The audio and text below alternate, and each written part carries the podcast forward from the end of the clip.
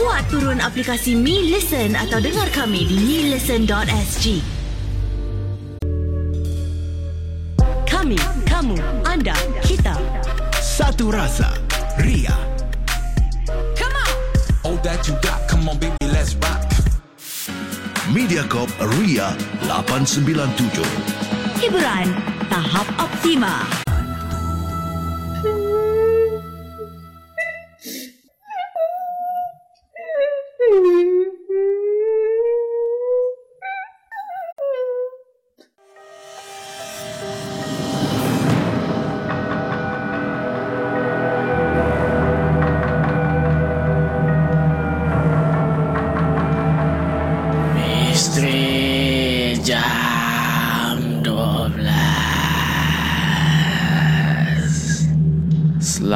Datang pendengar-pendengar Misteri jam 12 Saya akan menemani anda setiap malam Isnin hingga Jumaat Tepat pada jam 12 malam Sebelum anda tanya Suara siapa pula ni di Misteri Jam 12? Biarlah saya memperkenalkan diri saya ini.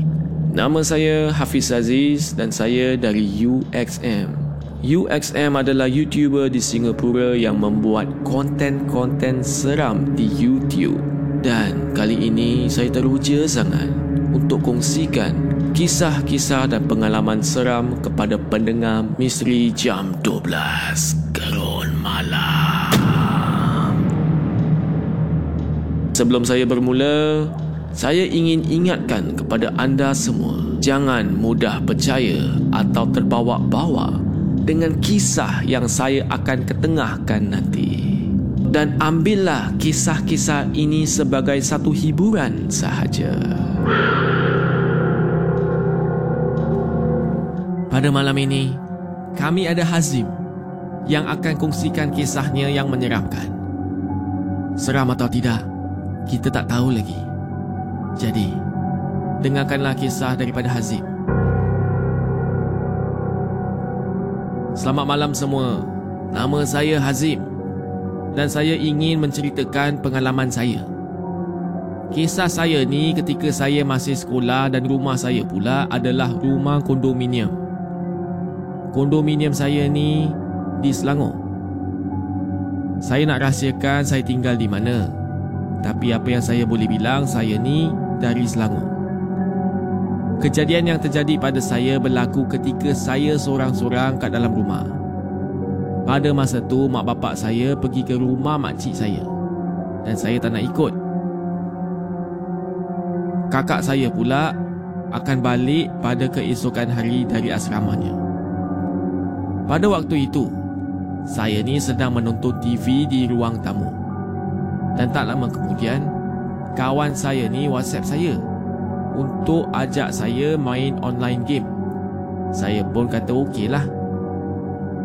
Jadi selepas saya matikan TV, saya ternampak seperti ada susuk tubuh yang berambut panjang di belakang langsir. Saya kelip mata dan tengok lagi. Tapi susuk itu dah hilang dah. Saya memang tak hiraukan. Jadi saya terus masuk ke dalam bilik untuk main online game dengan kawan saya. Game tersebut adalah game tembak-tembak. Kalau korang pernah dengar PUBG, ah ha, itulah game dia. Tidak lama selepas tu, saya terdengar pintu rumah saya terbuka. Dan saya memang ingatkan mak ayah saya ni dah balik. Jadi saya teruskan main game. Ketika itu saya memakai headphone dan saya terdengar ada orang ketuk pintu bilik saya beberapa kali sambil berkata dengan suara perempuan. Bukalah pintu. Saya letak headphone saya di atas meja dan saya terdetik dalam hati. Apa pasal mak aku tak buka pintu? Selalu orang tua ni buka aje. Dia tak ketuk pun. Saya pun buka lah pintu.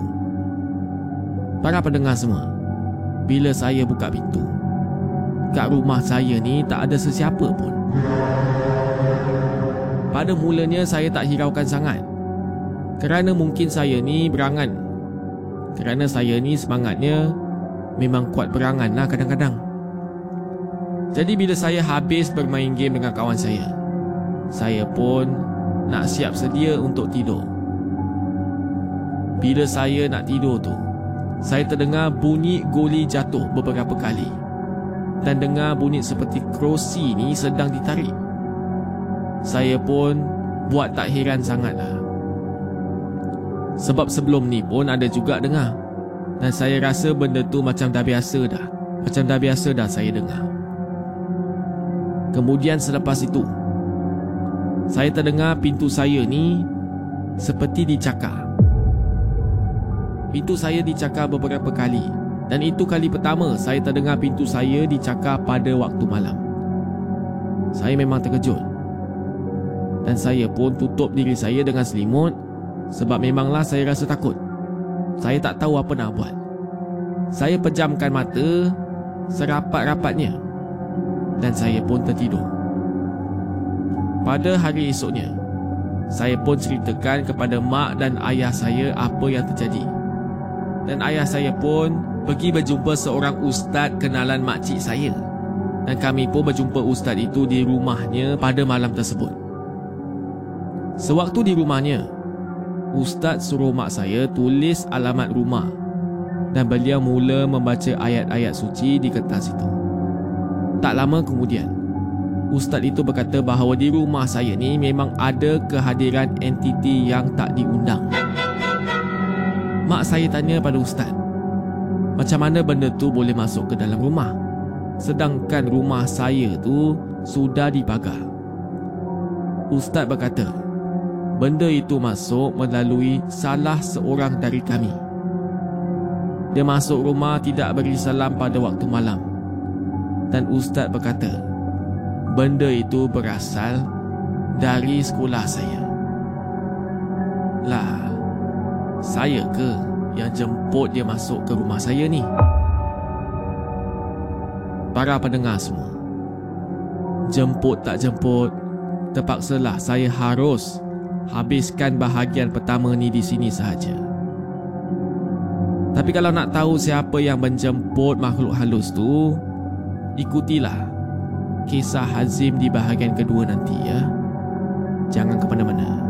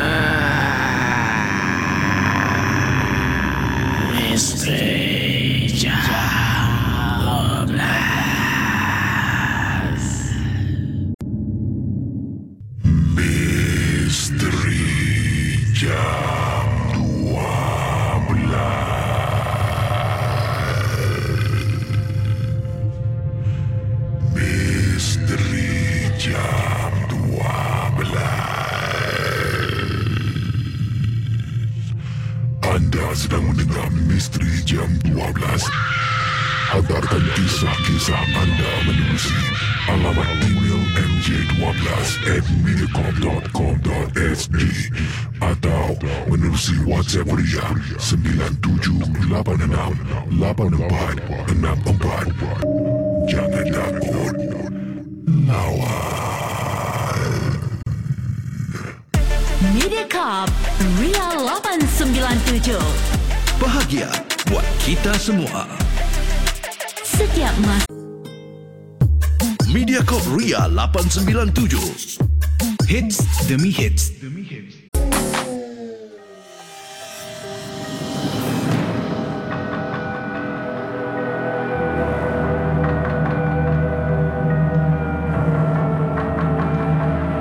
Misteri jam 12 Selamat kembali ke Misteri Jam 12 Gerun Malam Tadi saya dah share dengan anda semua Kisah tentang Hazim Yang mempunyai pengalaman diganggu dan tanpa dia sedar Rupanya dia sudah menjemput makhluk lain Untuk senang masuk mengganggu hidupnya Marilah kita sambung dengan kisah Hazim. Saya pun terfikir, mana pernah saya datang ke sekolah pada waktu malam? Kemudian kakak saya yang ikut sama berkata, dia pernah menghadiri kem di sekolah selama dua hari satu malam. Saya pun berkata mungkin dia masuk rumah sebab kakak tak beri salam. Saya pun terkejut. Bukan sebab benda itu ikut kakak saya.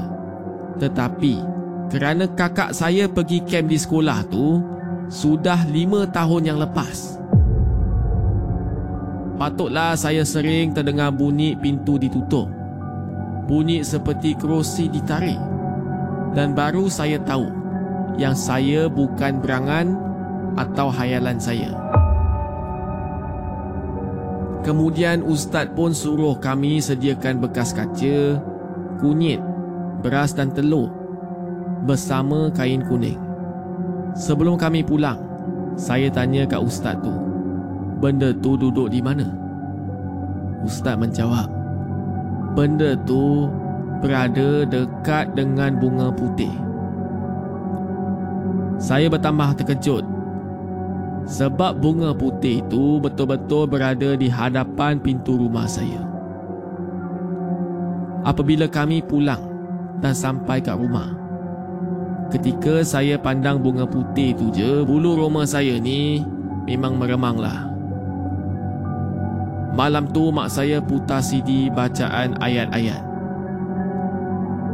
Saya pula tidur di dalam bilik seperti biasa. Keesokan harinya, kami sekeluarga cari barang-barang yang diminta ustaz.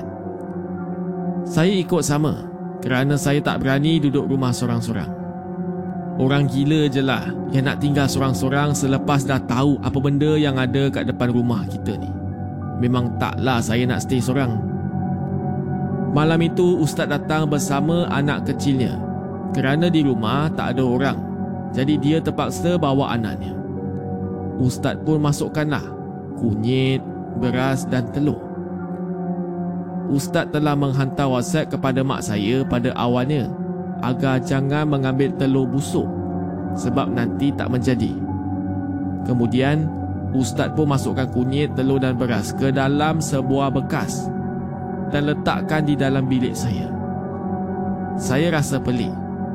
Katanya benda tu ada di bunga putih yang berada di ruang tamu depan rumah. Tapi kenapa dia buat macam tu? Apa pasal kat bilik saya pula? Saya pun tanya kat ustaz. Ustaz dengan selamba menjawab, benda tu lari masuk ke dalam bilik kamu selepas saya masuk ke dalam rumah. Kemudian ustaz menunggu benda tu untuk masuk ke dalam bekas kaca untuk makan. Beberapa minit kemudian, saya terdengar seperti ada sesuatu sedang makan di dalam bilik saya. Anak ustaz yang ikut sama Mungkin dia terdengar macam saya memanggilnya Dia terus pergi ke bilik saya Dan nak buka pintu Ustaz sempatlah menarik tangan anaknya Dan masuk ke dalam Dan tutup pintu dengan keadaan bilik saya gelap Dalam beberapa minit barulah Ustaz keluar Sambil tercungap-cungap seperti orang baru lepas lari gitu Kemudian dia tutup bekas itu dengan penutup ikat dengan kain kuning dan menyerahkan kepada ayah saya untuk mencampakkannya ke dalam sungai yang air sedang mengalir. Pada malam tu juga, ayah saya keluar dan buang ke sungai yang air sedang mengalir. Dan ustaz ingatkan kepada ayah saya, jangan buang bekas itu di sungai yang terdekat. Mesti sungai yang agak jauh dari kawasan rumah saya. Kalau tak, dia takut benda tu akan patah balik ke rumah saya. Para pendengar semua, itulah kisah daripada Hazim. Apakah pendapat anda? Seram atau tidak?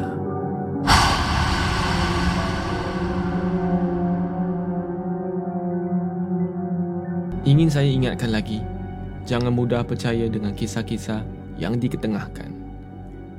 Anggaplah kisah-kisah ini sebagai suatu hiburan sahaja.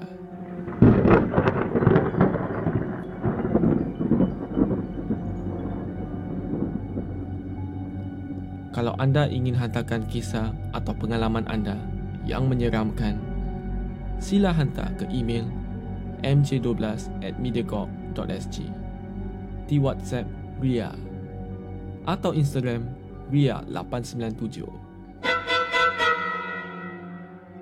Selamat malam kepada semua pendengar. Saya Hafiz Aziz Dan akan saya jumpa anda lagi Di Misteri Jam 12 Gerun Ria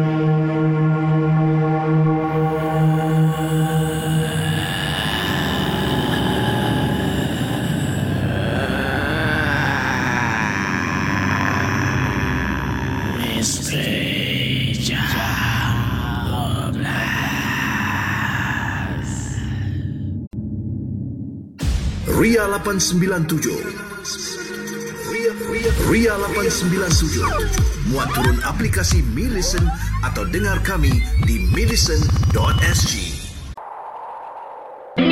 Mediacorp Ria 897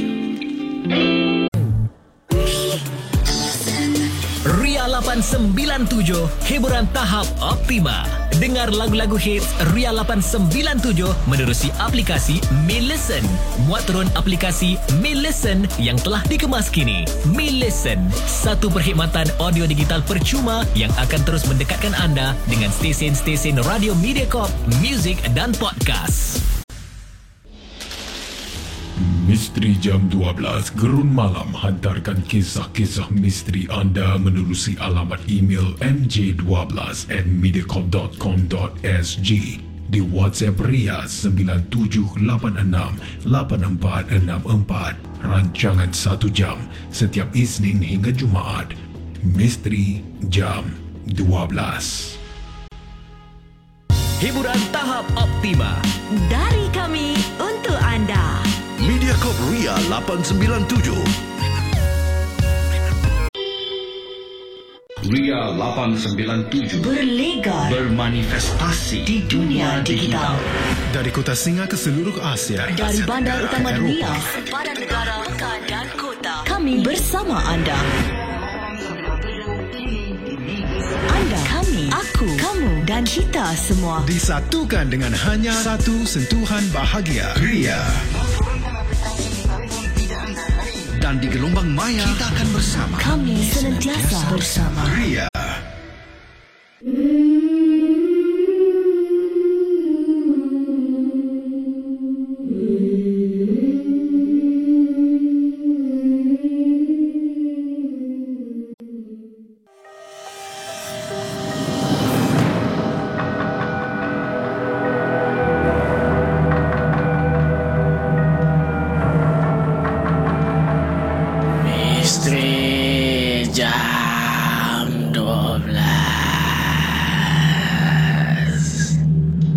Selamat datang pendengar-pendengar Misteri Jam 12 Saya akan menemani anda setiap malam Isnin hingga Jumaat Tepat pada jam 12 malam Sebelum anda tanya Suara siapa pula ni di Misteri Jam 12? Biarlah saya memperkenalkan diri saya ini.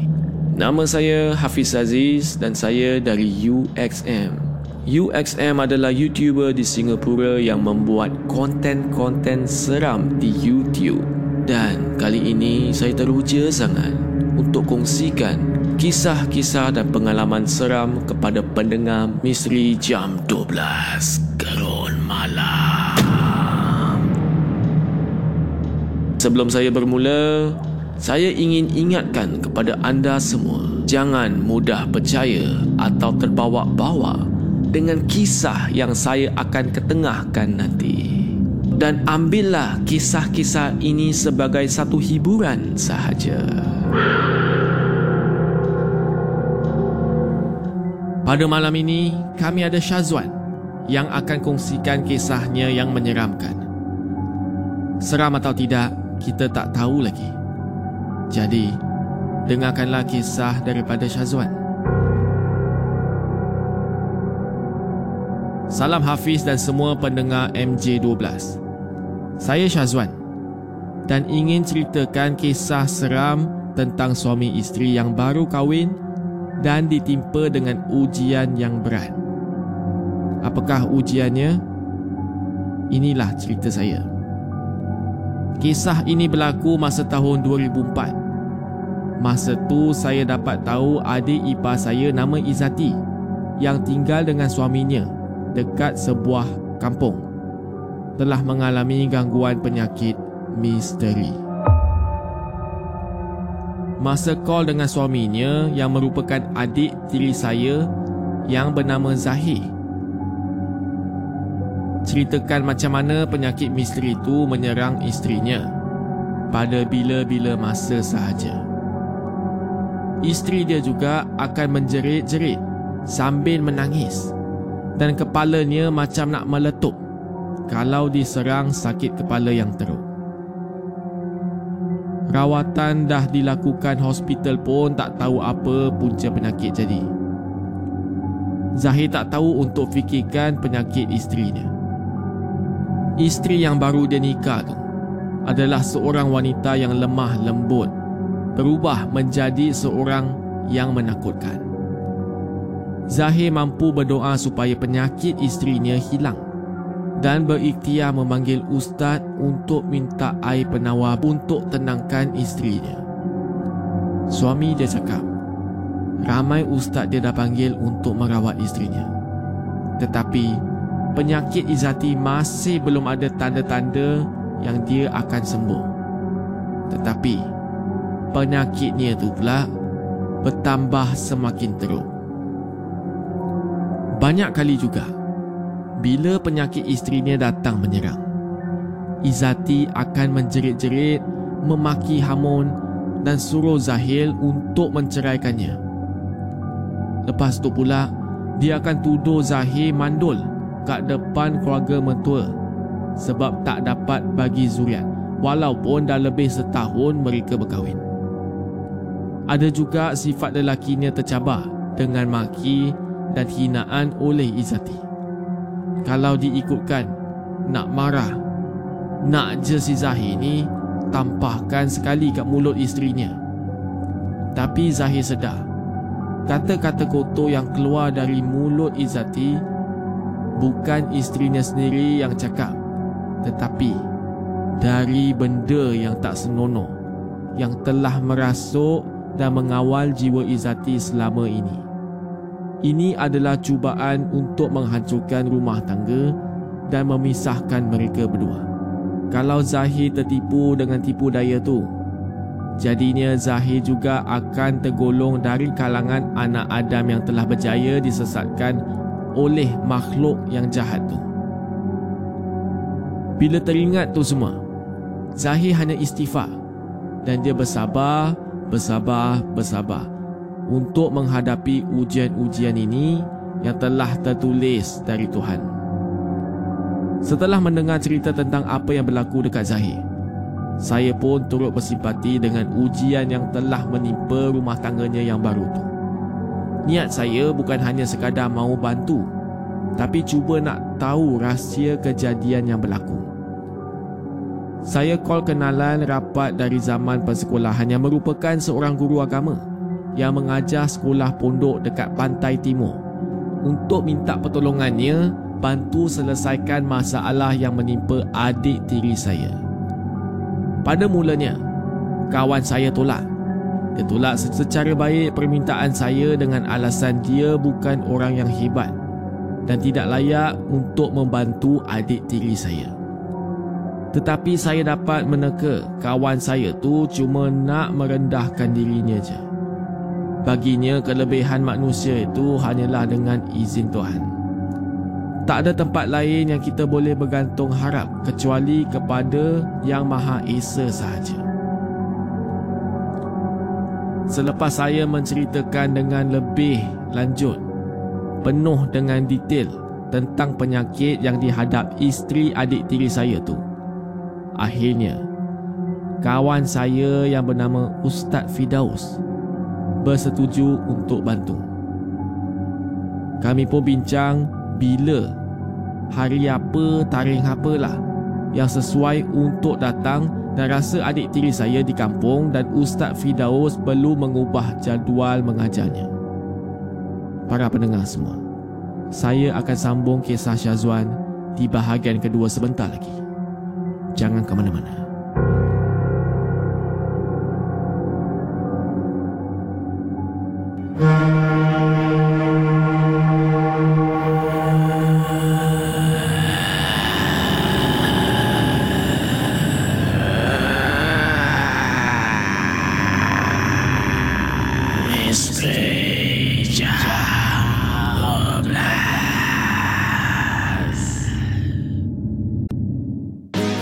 Music, lagu dan smashing hits Mediacorp Ria 897.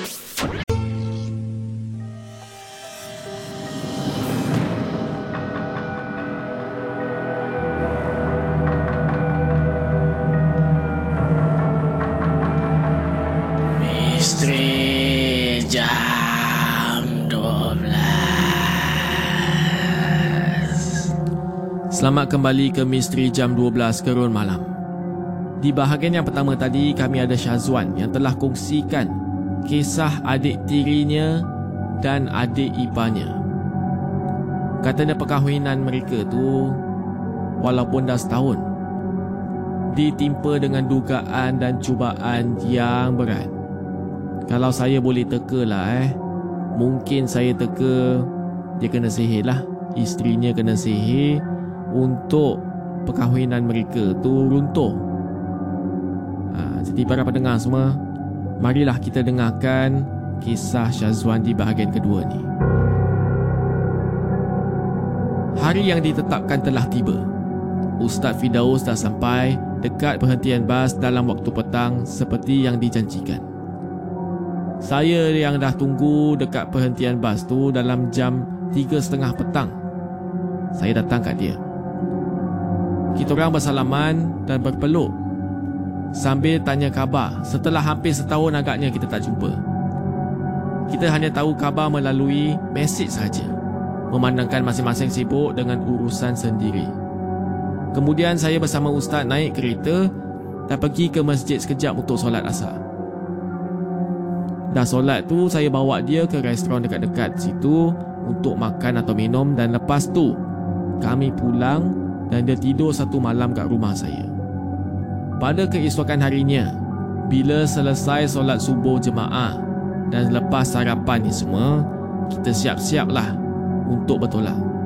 Tepat jam 7 pagi, kami bertolak dengan gunakan kereta.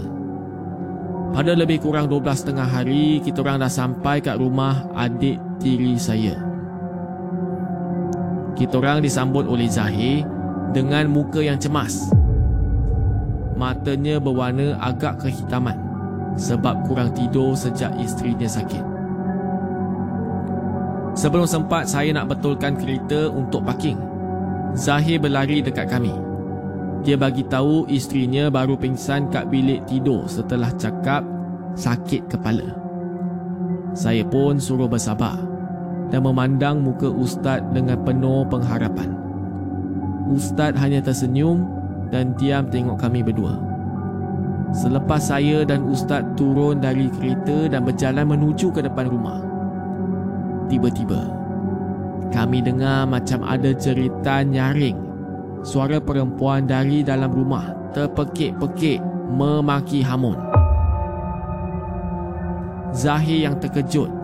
Dia segera berlari masuk ke dalam rumah dan pergi ke bilik tempat isterinya berbaring masa jatuh pingsan tadi.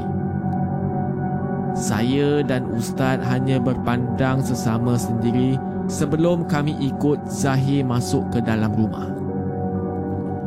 Belum sempat kami berdua nak masukkan kaki ke ruang tamu. Tiba-tiba, telah keluar seorang wanita dengan wajah dan rambut panjang yang tidak terurus dari bilik. Matanya menyorot ganas, macam nak terkam kat ustaz. Zahir cuba tahan isteri dia dari bertindak di luar kawalan. Dia peluk Izzati, tetapi tidak berjaya untuk menahannya. Sebab kekuatan isterinya kali ini memang luar biasa. Sampai Zahir jatuh terlentang di tepi dinding bila isterinya tu tepis si Zahir. Cuba bayangkanlah. Zahir yang sudah termengah-mengah tak lagi berdaya nak bangun. Apatah lagi tahan isterinya.